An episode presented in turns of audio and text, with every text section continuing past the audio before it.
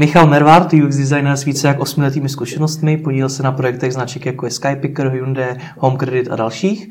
Aktuálně pracuje pro e-shop Parfums. Díky moc, že jsi přišel. Děkuji za pozvání.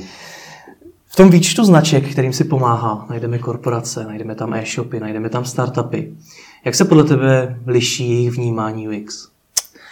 V jej, jejich vnímání UX si myslím, že se liší hlavně v tom, že ty větší, větší korporátní firmy teprve to objevují. Hmm. Oni, oni dřív vůbec nepotřebují UXáka, protože ten obor byl, byl takový, že prostě lidi dělali všechno.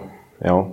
Grafik dělal UX, nebo vůbec tak, tak dřív se to nenazývalo, ale teď už prostě přišla ta doba, kdy se snaží, nebo hlavně ta veřejnost je známa, nebo vlastně všichni vědí už, co je UX a potřebují to řešit. Jo, u těch startupů a u těch menších firm tenhle pojem je dost známý, protože snaží se sledovat trendy, snaží se sledovat všechny novinky a, a, a tak. No. A co to změnilo u těch korporací, že najednou to řeší oni?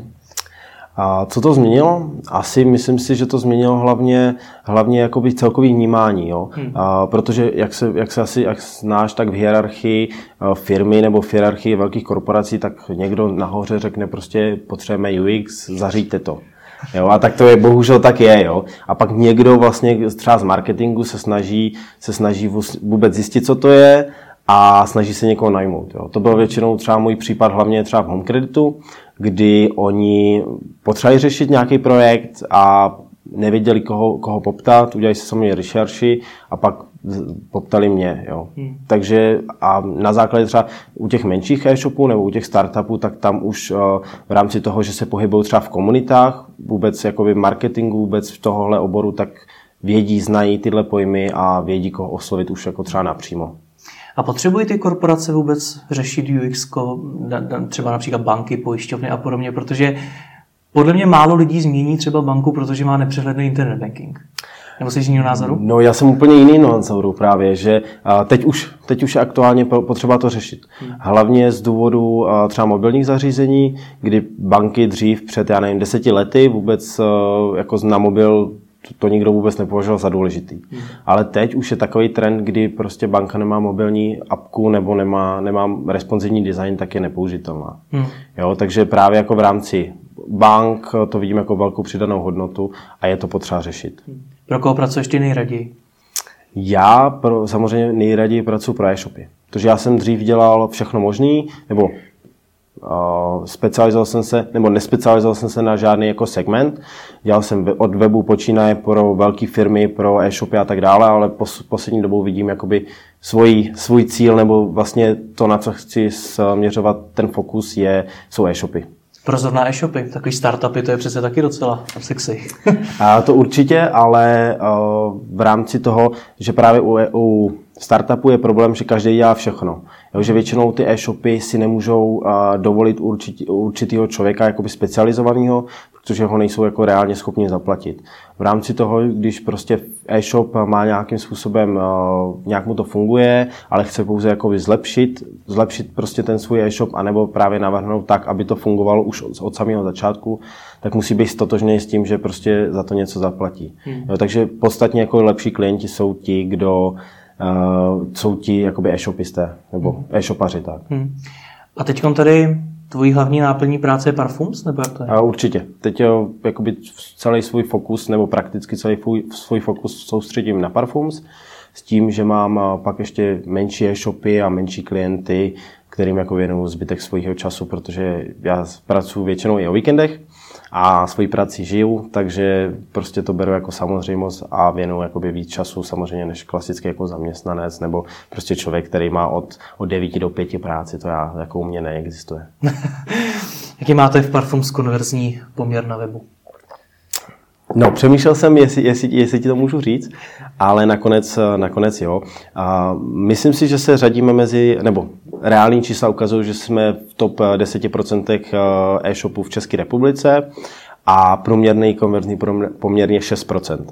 S tím, že to je poměrně vysoký a je to ale hlavně z důvodu toho, že pro používá, nebo máme beauty segment, kdy průměrná hodnota objednávky není tak vysoká jako například u, u, elekt, jako u elektroniky a tak dále. Takže z důvodu toho hlavně dosahujeme vyššího konverzního poměru, ale zároveň máme dobrý UX na e-shopu, takže a, takže máme ho dobře optimalizovaný svým způsobem. Samozřejmě jsou tam mušky, ale jsme, jsme, jsme na dobrý úrovni, si myslím, po této stránce. A co je konverzní poměr toho českého webu Parfums nebo všech e-shopů?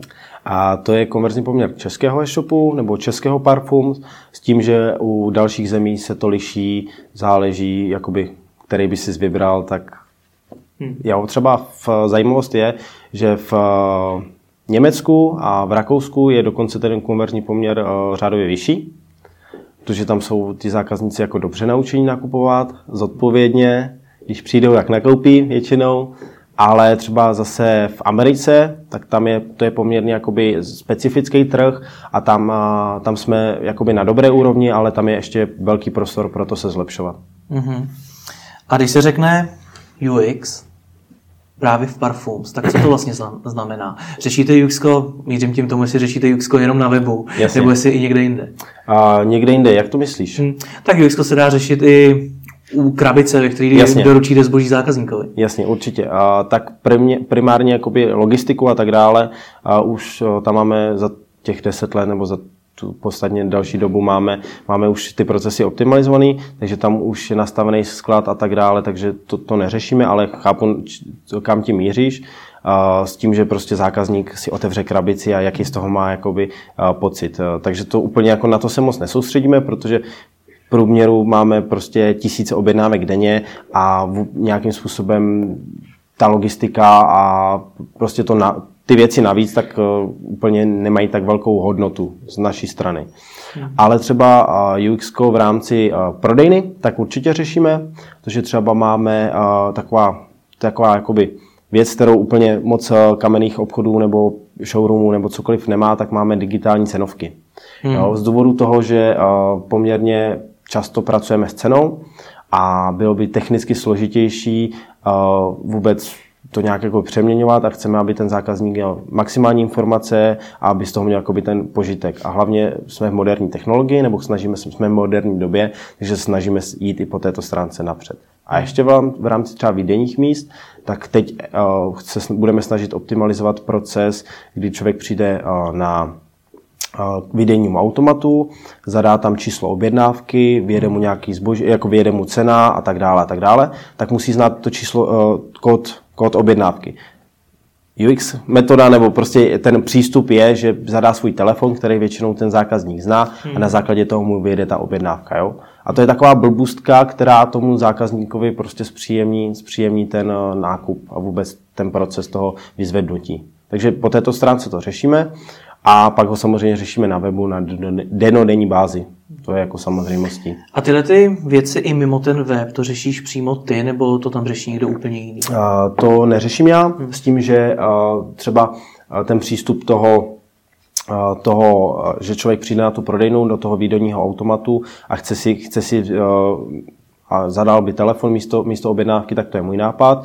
S tím, že samozřejmě jsem to předal zodpovědné osobě, která má na starosti manažerce uh, prodejen, takže má tohle na starosti, takže já to úplně nemůžu, nemů, neřeším a nemůžu řešit, protože za prvé nejsem k tomu úplně kompetentní a za druhý bych, já mám tolik práce, že, že bych prostě, že by mě to zasekalo a nemohl, nemohl bych tomu. se soustředit na svou práci. Já tím spíš mířím k tomu, jestli UXák jako ty mm-hmm. měl mít přesah právě i do toho offlineu, nebo jestli by se měl čistě specializovat jenom na ten online?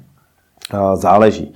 Každý, každý jsme asi jako jiný. Já se snažím mít vhled jakoby celkového procesu. Třeba u e-shopu to beru jakoby globálně s tím, že třeba když člověk dostane nějakou zásilku, tak když mu dá ten, ten shopista nějaký, nějaký jakoby dopis k tomu, nebo jakoby ten majitel dopis, že děkujeme za první objednávku, vážíme si to, máte 10% slevu nebo něco takového, tak to je ten zážitek, to je to, kde celáme ten chlebák, kde ten, zákaz, kde ten jakoby zákazník řekne, wow, to je něco jiného, prostě nějaká přidaná hodnota toho e-shopu tam budu příště nakupovat. Jo. Takže pro menší klienty nebo vůbec tak globálně to řeším jakoby všechno. Snažím se dávat nápady těm, těm klientům, abych měl vyšší pro ně přidanou hodnotu než jenom na e-shopu, ale u Parfum řeším pouze jenom jakoby webovou stránku jakoby, nebo jakoby to, co je zatím hmm. pro ty zákazníky Dobře, online. zaměřme se tedy jenom na ten web. Mm-hmm. Často se říká, že by se mělo testovat úplně všechno, co na tom webu je, jinak nevíme, jestli je to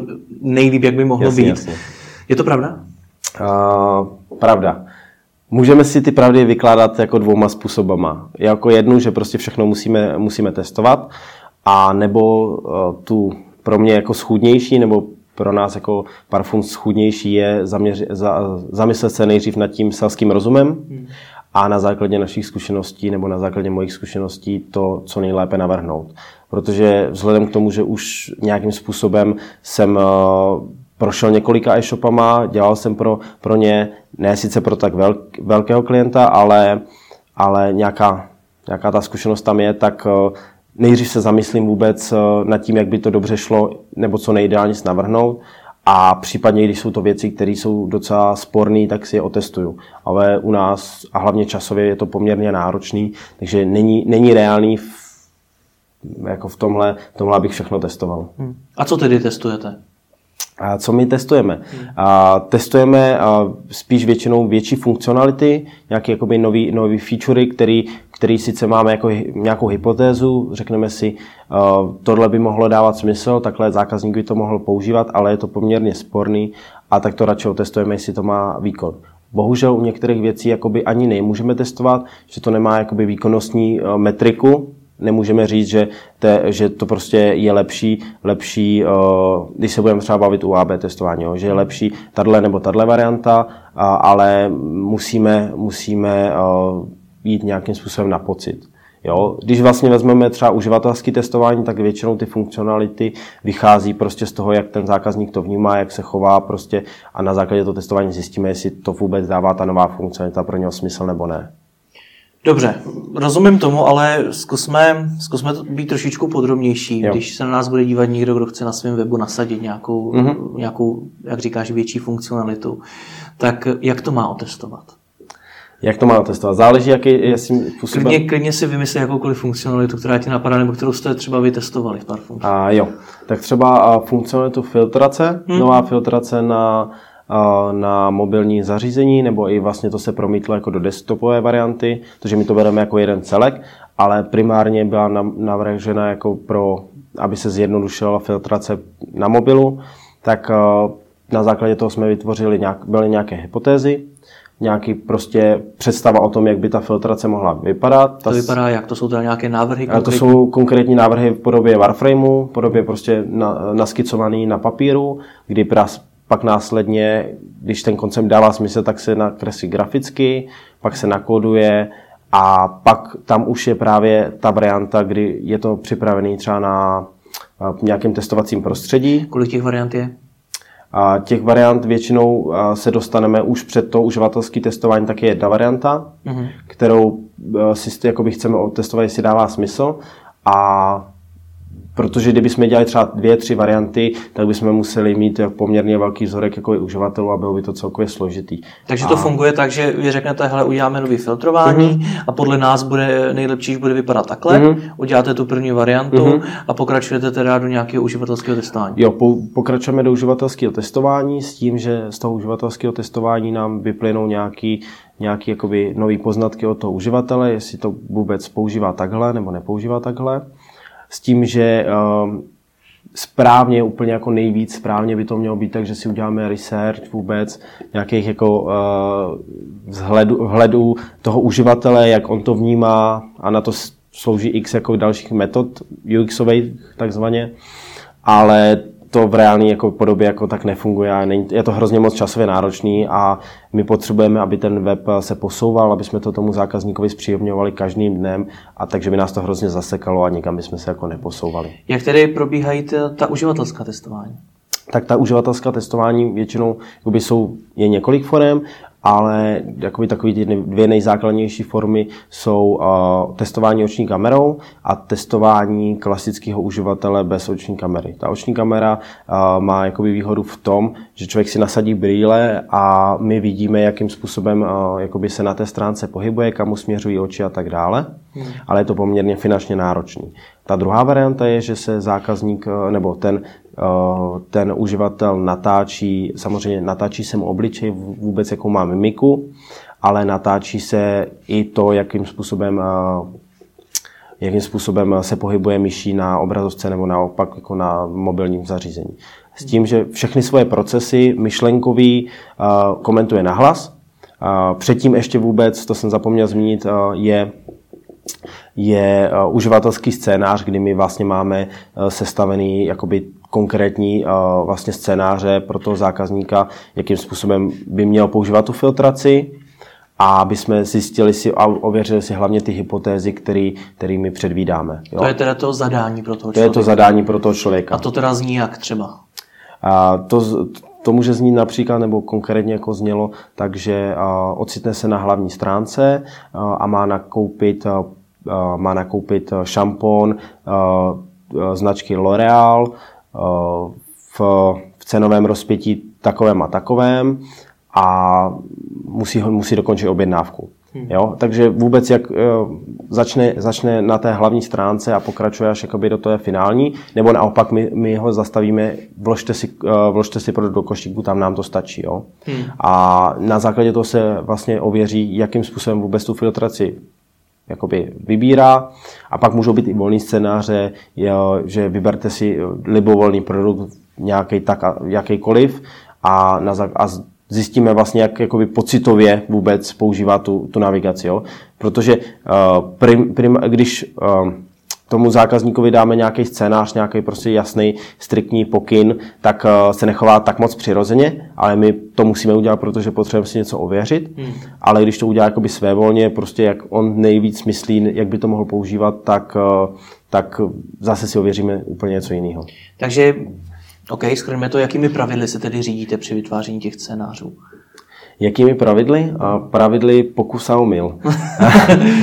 jde, mi, jde mi o to, že pokud chce někdo vytvořit eh, vlastní scénář pro toho uživatele, tak aby se nedopustil nějakých začátečnických chyb nebo mm-hmm. neudělal prostě něco špatně. Jasně. A většinou, většinou to musí být eh, ten scénář sestavený tak, že bude dávat eh, jasné pokyny. Jo, nesmí to mít moc všeobecný, protože pak ten uživatel, když má volnost, tak dělá blbosti. Jo. A z toho uživatelského testování musíme brát v potaz, že uh, máme na něho třeba půl hodiny nebo hodinu a je, budeme vzá, brát vzorek deseti lidí hmm. například. Takže je to i poměrně časově náročný, finančně náročný a všechno kolem. A když by měl volnost a my si neověřili tu konkrétní hypotézu, kterou, kterou máme třeba, na základě toho scénáře, tak uh, pak to uživatelské testování nepřinese žádnou přidanou hodnotu. Hmm. Jo, takže je potřeba, uh, potřeba mít jasně striktní Eh, scénář s tím, že hodně, co se stává, hlavně u těch jakoby začátečnických, eh, třeba byl jsem jakoby konzultantem při jednom eh, testování, tak klienti se ptali, nebo ti testování se ptali jakoby otázkama. Jo? A co dělá tohle a, a co dělá tahle věc a tahle a to bych mohl pokračovat ale uh, prvně je potřeba na, základ, jakoby na začátku mu vysvětlit, že uh, potřebujeme jeho vhled, aby všechno nahlas komentoval a nebudeme mu odpovídat. Jo? Že prostě ať se nás neptá, že my mu nebudeme odpovídat, ne, že bychom byli neslušní, ale že prostě potřebujeme vědět, co se u všechno honí hlavou a jaký řeší jakoby problémy a otázky uh, prostě při tom procesu, dejme tomu nakupování, nebo to už je jedno, nebo té filtrace. Dobře, takže Hypotéza zní otestovat, jestli funguje vyhledávání. Ano. Ten scénář může být uh, kupte šampon v tomhle a v tomhle cenovém rozpětí z takovéhle značky. Přesně tak. Na kolika lidech to testujete? Uh, ideálně máme minimálně vzorek 10 lidí. Jo, doporučuji 10, 10 až 15, uh, víc už asi není, není jakoby úplně jako samozřejmě, čím víc lidí, tím líp, ale poměr se na výkon v rámci toho testování tak eh, by nebyl, nebyl tak efektivní, jo? že těch 10 lidí je tak značka ideál. A co to je za lidi? A většinou, většinou jsou to lidi, máme dvě skupiny, buď naši zákazníci, který už um, jsou vůbec totožnění s tím, jaký máme e-shop, jak se používá a tak dále. A nebo je to úplně, úplně jiná cílová skupina, prostě lidi, kteří, kteří nejsou, nejsou naši zákazníci a o Parfums například vůbec neslyšeli. To je taky otázka, kdy zvolit ty lidi, kteří ten e-shop už nějakým způsobem znají a kdy ty, co ho neznají vůbec. Je to, je to určitě otázka, na ní nelze jakoby relativně, relevantně nějak odpovědět, nebo nějak, jako, jestli dobře nebo špatně je vybírání určitých skupin záleží asi na člověku nebo na tom UXákovi, jak on se rozhodne. Podle nejlepšího svědomí a vědomí. No. Hmm. Je těžký, někdy se může stát, a to je prostě otázka testování jako všeobecně, někdy se může stát, že prostě se to navrhne špatně, špatně se to otestuje na špatných lidech, je špatný scénář a pak jsou špatné výsledky. A je to chyba většinou toho UXáka nebo toho člověka, který je za to zodpovědný. Ale prostě stává se to, člověk není neomilný, a, a proto se ty větši, většina věcí testuje, aby se zjistilo, jestli je to dobře nebo špatně. U toho filtrování to bylo co za lidi? Ty, co e-shop znali nebo co ho ještě neznali? A, tak tam jsme dělali a, dejme tomu z 30 až 40 úpravu té filtrace, takže to byli naši zákazníci. Potřebovali jsme si ověřit některé nové věci, jakým způsobem to budeme chtít, jakoby, nebo jakým způsobem to posuneme. A takže nám dávalo smysl mít jako my naše zákazníky, ale například, když jsou to jiné věci zase, tak uh, třeba vybíráme spíš uh, jakoby lidi z ulice takzvaně. Hmm. Jak je odměňujete? Uh, finančně. No, to rozumím, ale jak? Jak? Kolik, kolik, kolik to stojí jeden člověk? Jeden, jeden, jeden člověk většinou stojí 500 korun. Mm-hmm. Je to taková přiměřená částka, protože většinou ho využijeme na hodinku plus minus v rámci toho prostě, že má všechen komfort, tak jenom, jenom za to, že přijde, hodinu stráví s náma, tak myslím si, že 500 korun je adekvátní. A za tu hodinu dokážete toho otestovat kolik? Jenom to filtrování, jenom ten jeden úkol? A ne, ne, ne, většinou je to, snažíme se to nabalit jakoby víc věcí, většinou otestujeme tak tři, tři věci. Hmm. Jo.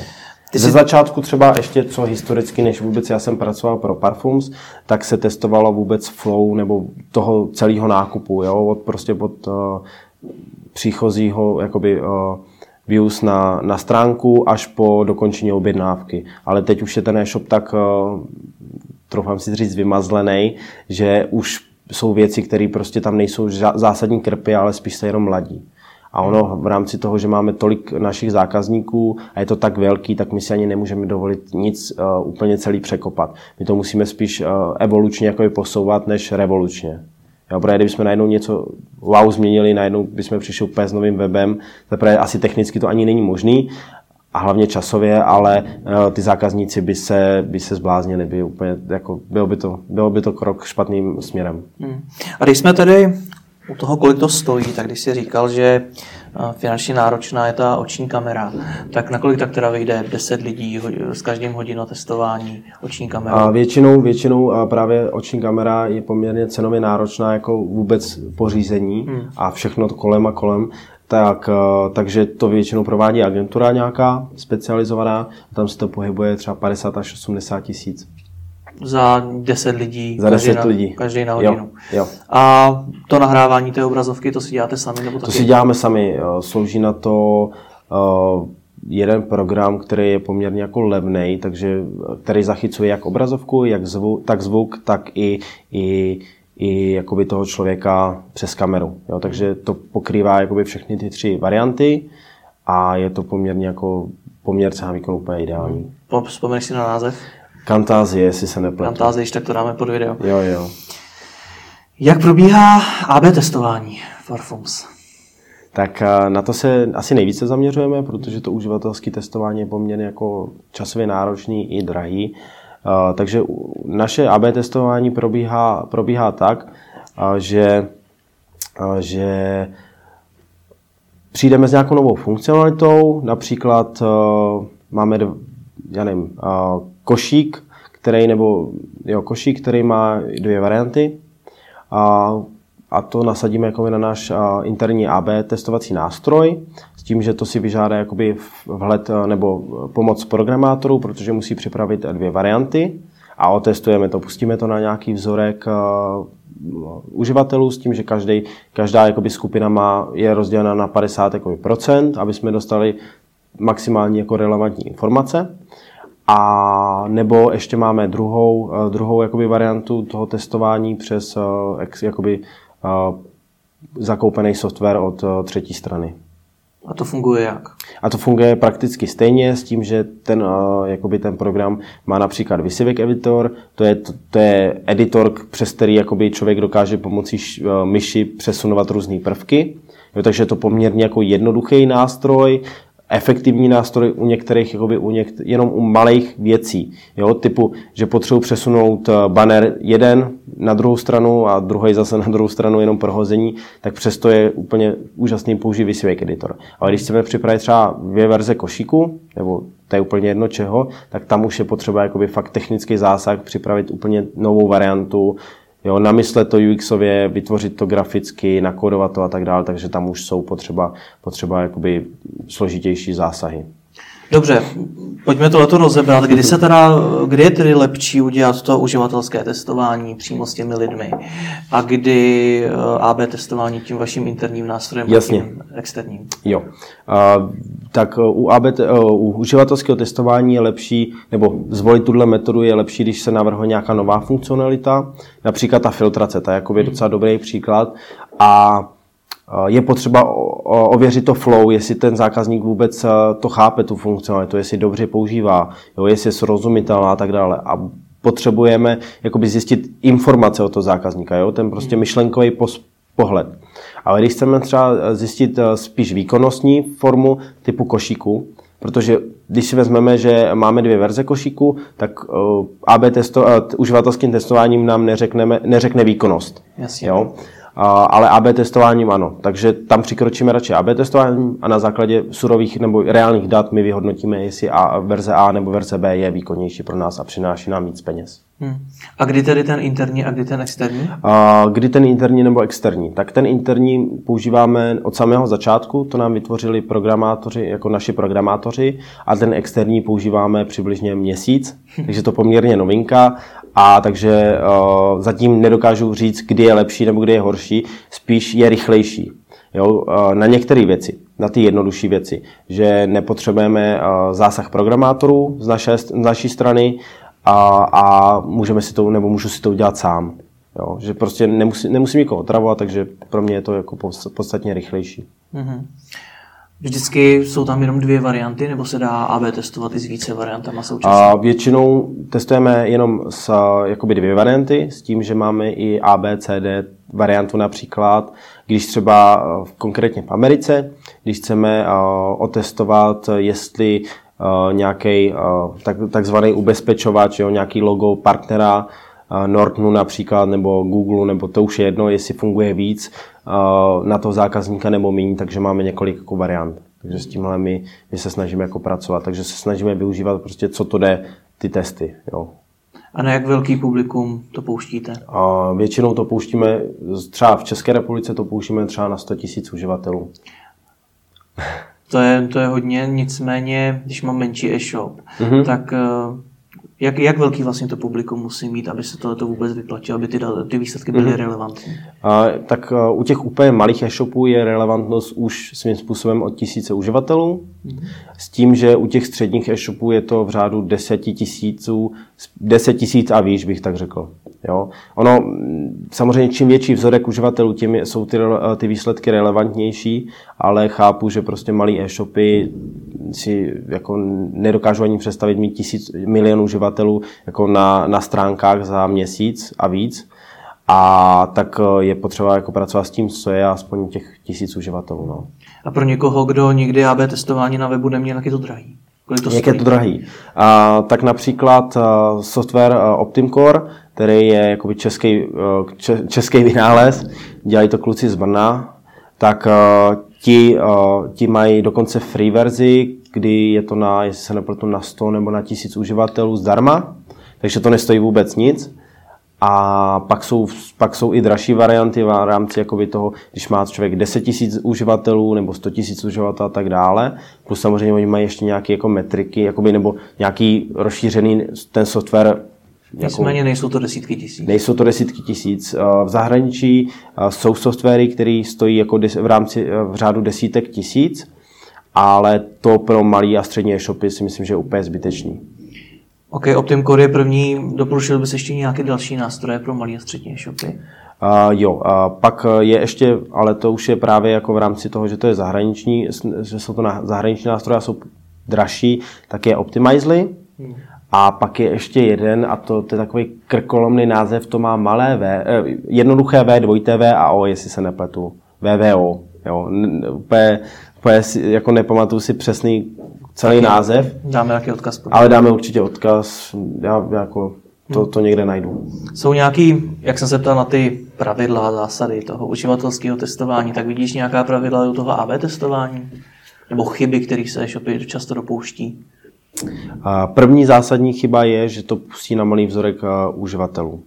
Což je teda méně než tisíc. To je méně jak tisíc. Hmm. Další, a to taky jako do zásadní věc je, že třeba variantu, že testují nějakou variantu AB, jakoby pro, prostřednictvím AB testu, která je tak podobná, že vlastně nemůže přinést nějakou jako relevantní, jako relevantní vyhodnocení, jo? typu, uh, já nevím, předkošíku. Jo? Uh, na jednom e-shopu jsem testoval předkošík a protože měl poměrně jako měl tři, tři produkty uh, na, jakoby na objednávku a neměl předkošík. Já jsem říkal, tak to by dávalo smysl, to by dávalo smysl otestovat, a tak se tam dal předkošík a zjišťovalo se, jestli, jestli bude mít uh, jakoby dopad na, na nějaký jakoby vyšší, vyšší uh, prodejnost nebo ne. Hmm. A když se to otestovalo, tak se zjistilo, že to nemělo vůbec žádnou přidanou hodnotu. A pak uh, jsme snažili se přijít na to, jako z jakého důvodu, důvodu to je. A a pak jsem jako někde studi- nějakou studii četl a ono to pak jakoby dávalo i selským jako rozumem smysl, že když by se tam dal například upsell nebo cross-sell, před, na ten předkošík, tak to bude mít 100% vyšší přidanou hodnotu, protože ten samotný, jakoby, to samotný pop-up okno, ten košík jakoby nemá nějak jako zásadní vliv na prodejnost. Hmm. Jo, takže to jsou věci, jakoby je potřeba u toho AB testování hodně přemýšlet o tom, jestli ta varianta, ta druhá varianta, ta testovaná varianta, jestli má nějakou jako přidanou hodnotu, jo? jestli prostě je něčím odlišná, jestli vůbec jako něčím může přinést lepší výkon. Jo? Třeba ono teď to je takový jako široký pojem AB testování barevnosti tlačítek. Jo? Tak tam eh, ono se, ono se jakoby bere to, že je to sice malý zásah, ale v rámci jako zase vhledu psychologie zákazníka a psychologie vůbec všeobecně, barvy působí jakoby na to uživatele, tak tam může mít tu přidanou hodnotu prostě zkusit barevnost košíku. Teda barevnost tlačítka jako jinou. Jo.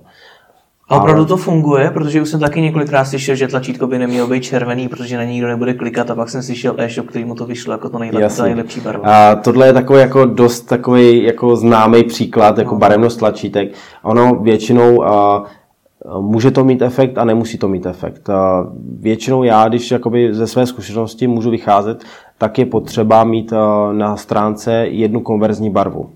Jo? Hmm. A to znamená, třeba u Parfums máme fialovou nebo máme tu purpurovou.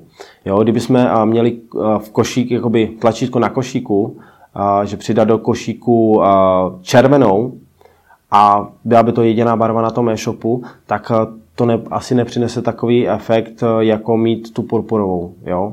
Nebo například, kdybychom měli černou, taky jsme samozřejmě testovali barevnost tlačítek a vyšlo nám jakoby ta která se zdá být konverzní prostřednictvím celého e-shopu, tak eh, nám jako vyšla nejlíp. Jo. Takže barevnost tlačítek má smysl testovat, ale člověk by se měl zamyslet na, na tou barvou, která vlastně je jakoby napříč celým webem. Jo, takže nemá smysl si říct, nebo hodně několik let, možná teď už to tak není, ale, ale každý říkal, že červená barva nebo zelená barva, že ta je nejlepší, ale třeba u nás, kdybychom dali zelenou, zelenou barvu nebo červenou barvu, tak dokážu 100% říct, nebo na 99%, že to přinese nižší, nižší jakoby konverzní poměr. Hmm. Zmínil jsi teda jednu chybu, napadá ještě nějaká další? Při tom AB testování? Při tom AB testování určitě. Další je ještě relevantnost uh, jakoby těch dat. Jo, a teď už je výhoda uh, těch softwarů, že už jsou poměrně dost sofistikovaní, sofistikovaný a dokáží říct, že už je nějaká jak to říct, nějaká statistická přesnost. Jo? Jakoby, že tam není žádná statistická odchylka, že už prostě ty data jsou relevantní. Ale například já jsem se potýkal s, se s naším softwarem jakoby s problémem s tím, že jsem musel do, dopočítávat ručně, jestli uh, už máme nějaký dostatečný jakoby, hodnoty na to, aby se neodchylily, aby to nebyla jakoby, jako statistická odchylka. Jo? Takže v rámci toho vůbec, jakým způsobem, nebo kde je ten, jakoby, ta věc, nebo kde je ta správnost toho vyhodnocení, jo? kde je správnost toho, že to, ty data jsou relevantní. Tak to je jakoby věc, kdy, se, kdy hodně se, se stává, že prostě si to člověk řekne, tak už tam mám 12 lidí třeba, nebo a už, už mi to dává smysl, už je to jako statisticky významný. Jo? Přitom, přitom, když by si to člověk nějakým způsobem spočítal, a to na internetu je spoustu jako věc, informací, jak vůbec k tomu dojít, tak by zjistil, že to ještě musí počkat. Jo. Přiznám se, že teď ti nerozumím. Vůbec jak, mě nerozumíš. Jak, jak mám poznat, že, to, že mám ještě počkat? A... Mám tam teda 12 lidí, testuju něco a jak mám poznat, že mám ještě počkat? A... Ono je to dost složitý. A... Ty softwary, jak jsem říkal, to určí za tebe, mm-hmm. takže je většinou dobrý se řídit, když má člověk nějaký vlastní vynutý nástroj, tak eh, je potřeba se jako to spočítat. Ale co můžu říct, tak jako ze své zkušenosti, když máme třeba, dejme tomu, budeme testovat, uvedu příklad, ty dvě tlačítka barevnosti a budou mít eh, u sebe jakoby stejný počet uživatelů, většinou, že prostě dejme tomu 5000 a 5000 a bude se to odchylovat pouze třeba 0, konverzní poměr bude 1,42 a druhý bude 1,43, tak tam je poměrně malá, eh, malá statistická jakoby významnost a může tam být poměrně velká odchylka, nebo může to být eh, ty data nepřesný. Jo. Takže teď bych radši počkal, radši bych to pustil ještě na další třeba 5-10 tisíc uživatelů, aby, jsme, aby se ty eh, dvě, dvě cesty rozcházely co nejvíc. Hmm. Jo. Takže jakoby ukončení, jakoby, když bych to schrnul, tak za, Problémem je, nebo co je za problém, že to lidi většinou ukončují ty testy dřív, než by měli. Jo, než prostě jsou statisticky významný. Mm-hmm. Tak bych to hrnul. Dobře, řekl jsi, že barvy tlačítek jsou mm, jedna z věcí, mm, kterou by měly e-shopy testovat. Co dalšího by měly e-shopy testovat? Zaměřme se opět na ty malí a střední, kteří mm-hmm. třeba nemají tak velký rozpočet na všechny Jasně. testování. Jako jo, jo, jo. Určitě by měli testovat průchodnost košíku. Jo? To, je, to je problém, který, který je u většiny e-shopů že mají, mají poměrně jako špatný, špatnou, špatnou reali, jo, špatný, špatný návrh jakoby celého košíku a odpadají jim třeba v druhém kroku, kroku už jim odpadá 50% zákazníků, jo, což je velký problém. Ať už buď na desktopové variantě, nebo právě na tom mobilu.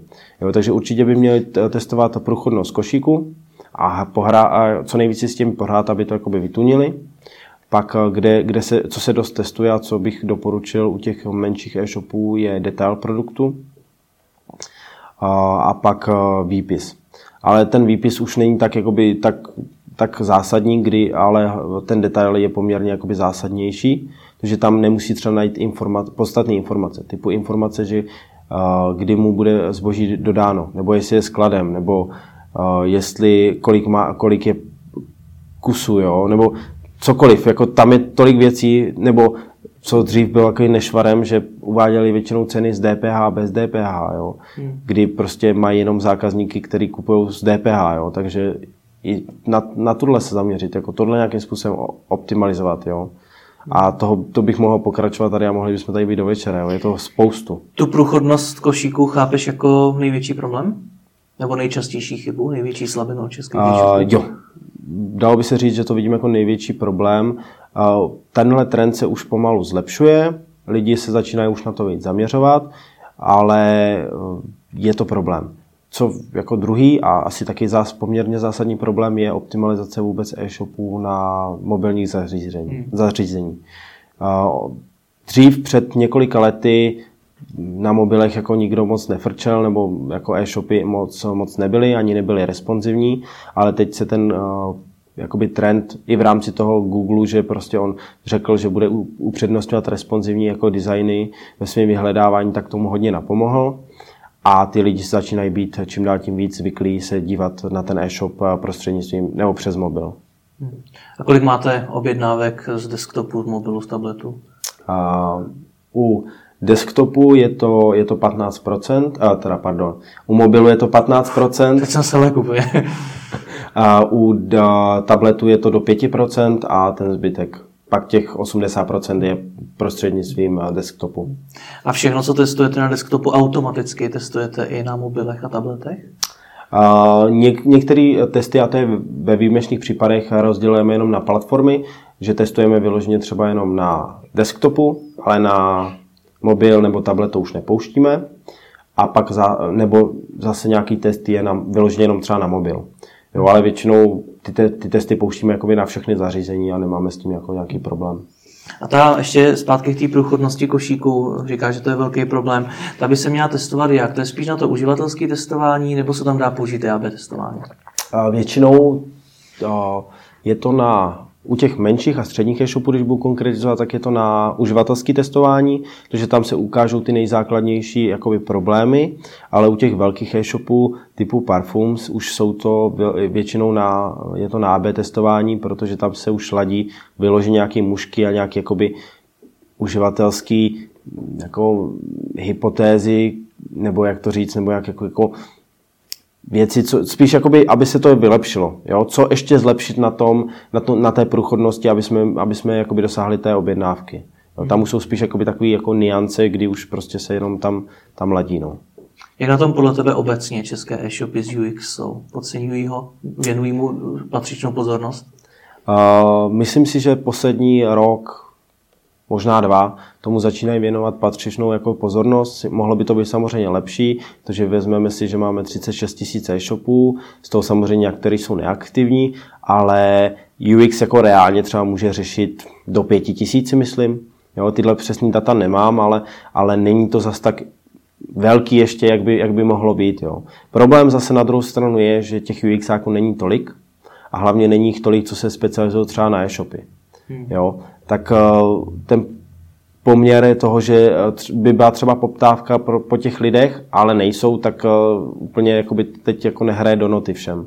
Čím to je, že je tak málo UX, jako je to docela fajn obor? je to fajn obor, ale problém je, že si vyžaduje poměrně dost, uh, dost vzdělání. Člověk se musí hodně vzdělávat, musí si to jako otestovat v praxi a hlavně je to mladý obor. Jo? Dřív uh, byl, byl takový trend, já jsem tak taky začínal, že jsem dělal grafiku, o nějakým UX jsem slyšel jen možná tak z rychlíku a bral jsem to tak, že to kreslím prostě na pocit, jo, jak, to, jak to bude dobře vypadat, ale postupem, jak, jak ten trend jde, tak, se, tak už se ten obor mezi grafikem a UXákem úplně jako uh, jde každým svým směrem a už to není spojený, takže uh, hlavně proto, že jakoby je to, no, je to nový ten, no je to nový obor. Ale čím dál tím víc je nás víc těch UXáků a myslím si, že do budoucna to bude uh, jenom, jenom jakoby ten, ten trh se bude víc jakoby za, uh, jak to říct, uh, za uh, zalidňovat, zahušťovat a bude, bude, jakoby, bude nás víc. Jo? Uh, s tím, že uh, jakoby trend, co vidím v rámci toho, uh, větší specializaci. Teď je, teď je tak, jakoby ta věc, že UXák dělá prostě celý UX. Ale to není o tom jenom, uh, jako pod tím jedním slovem si ne, nepředstavíme jako jeden e-shop nebo, ne, nebo e-shop a tam, tam člověk jako si, hmm. si tvoří, ale to je například jako výkonnostní člověk, jako výkonnostní UXák, kdy sleduje prostě metriky, hrabe se v analyticsech, jo, hmm. snaží se vidět souvislosti. Pak je nějaký jako ideový UXák, bych to tak rozdělil, kdy prostě on navrhuje nové funkcionality, uh, a pak je třeba výzkumník, jako eh, člověk, který dělá právě to AB testování, dělá, eh, dělá eh, uživatelské testování, dělá nějaké hloubkové rozhovory, jo, a to bych mohl pokračovat. Jo. Já to vidím tak, že, se to, že teď UX dělá všechno a postupně bude dělat jenom určitou specializaci, jo, protože toho je tolik, že to člověk jeden, jeden jakoby, nebo začíná toho být tolik jakoby požadavky na to UXáka, že to už jeden člověk nebude do budoucna svlá, nebude schopný zvládnout. A bude ta specializace, nebo bude ta specializace třeba i tím směrem, že bude UXák přes desktop, UXák přes mobily, přes tablety, přes hodinky? Jasně. A To je dobrá otázka. Já si myslím, že jo, protože uh, ta, ty různé platformy mají poměrně, začínají mít, uh, začínají bopnat a začínají mít dost uh, určitých specifik. Hmm. Takže myslím si, že tímhle trend, že to je taky jako podstatný, nebo dobrý trend, nebo věc, kam by se ten UXák mohl posouvat. Ale zatím si myslím, že to je tak otázka jako pěti, pěti let, kdy prostě to, tohle tady bude. Jo. Možná s tím začne někdo v Americe, nebo přijde to z Ameriky, ale, ale zatím, zatím to jako nevidím úplně, že to je aktuální. Když jsi u té Ameriky, já občas, když uh, vidím přednášky nebo čtu nějaké články o UX v Čechách, tak uh, tam ten autor dává příklady právě ze zahraničí. Mm-hmm. Dá se vůbec uh, Dá se to vůbec srovnávat? Dá se to, co funguje na amerických e-shopech, automaticky překlopit na ty české? Určitě automaticky ne ten trh, nebo vůbec ten trh v Americe je úplně rozdílný. Jo? Tam jsou úplně jiný, jiný principy toho, za, ten zákazník se chová úplně jinak. Jo, on například, když to můžu uvést na konkrétním příkladu, oni jsou tam zvyklí kupovat všechno na kupony, všechno se slevou, jo, hmm. prostě všechno, aby bylo co nejlevnější a nejkvalitnější. Ale český zákazník zase třeba je schopný nakoupit, samozřejmě ten má rád taky slevy, ale ne do takové míry, ale je schopný ocenit jakoby dobrou kvalitní zboží, kvalitní služby a je schopný za to zaplatit. Američani chtějí všechno co, nej, co nejrychleji, co nejlevněji a všechno se slevou. Jo. Takže nejsme na tu cenu nejhorší. Nejsme na tu cenu určitě nejhorší. A myslím si, že jako z mýho pohledu a z mých zkušeností je Amerika na to úplně jako expert. no a má tedy cenu ty zahraniční weby sledovat a dívat se na to, co funguje na těch zahraničních webech? Určitě, protože oni ty třeba například ty zahraniční weby nebo třeba v Americe e-shopy, tak oni nastavují nějakým způsobem trend Oni eh, vzhledem k tomu, že mají široký publikum, že hmm. prostě v Americe je spousta, spousta lidí, a, eh, tak se snaží při, při, přinášet jako nový trendy. Jo, ať vezmeme má Amazon, tak ten přichází furt s něčím novým, co jde svým způsobem aplikovat i na český trh, s tím, že ale nemůžeme brát to, že prostě v Americe někdo řekne, že uh, nejlepší textace tlačítka prostě je koupit a v Česku to tak budeme najednou používat. Jo? Hmm. To je právě jakoby taky jedna z věcí, kdy uh, anglický nebo uh, anglicky mluvící jakoby uh, zákazník vnímá ten jazyk a jinak, jak český. Jo. Příklad právě toho uh, tlačítka, že koupit, v Americe funguje podstatně líp, jak v České republice. Jo. V České republice jsem se setkal s tím, že koupit berou zákazníci jako hrozně závazný a bojí se, bojí se jakoby udělat ten krok. Přitom, když máme textaci třeba přidat do košíku nebo do košíku jenom, tak je to pro něho tak nezávazný, není to tolik závazný a je to pro něho lepší. Jo, takže je dobrý se inspirovat Amerikou nebo zahraničím, ale nebrat to jako modlu a nebrat to tak, že prostě co je v Americe, tak to musíme mít i tady. Jo. Je potřeba nad tím přemýšlet trošku, trošku víc. Vy máte 6% konverzní poměr, to znamená, že lze se od vás určitě inspirovat pokud tam vy máte třeba něco, tam máte třeba do košíku, mm-hmm. tak uh, mám si to dát na web taky? Uh, můžeš, ale uh, další věc, jako co, co, co je, tak jakým, jaký je, jaká je cílová skupina vůbec toho zákazníka. Hmm. Jo, my máme, naše jako cílová skupina jsou ženy ve věku 25 30, až 35 let, to je jakoby ta hlavní cílová skupina jo, s určitýma zájmama a jsme v beauty segmentu. Hmm. Jo. A, takže je dobrý se inspirovat, ale není dobrý to brát tak, že prostě u nás to funguje, textace přidá e, do košíku, tak bude fungovat i, i na ostatních e-shopech úplně 100%. Jo. My jsme samozřejmě taky testovali nějakým způsobem textaci tlačítek a to do košíku nám vyšlo jakoby nejlíp. Hmm. Jo, takže je dobrý se inspirovat, ale není dobrý to úplně kopírovat. Spíš je dobrý se zamyslet nad tím vlastně, kdo jsou mý, kdo jsou mý zákazníci a jestli tenhle tón vůbec té komunikace, jestli oni budou chápat uh, správně. Jo. Je tam několik souvislostí právě v tom, jak o tom se dá přemýšlet. A ještě to otestovat. A otestovat samozřejmě. Dobře, tak já taky moc děkuji za rozhovor. Já taky děkuji.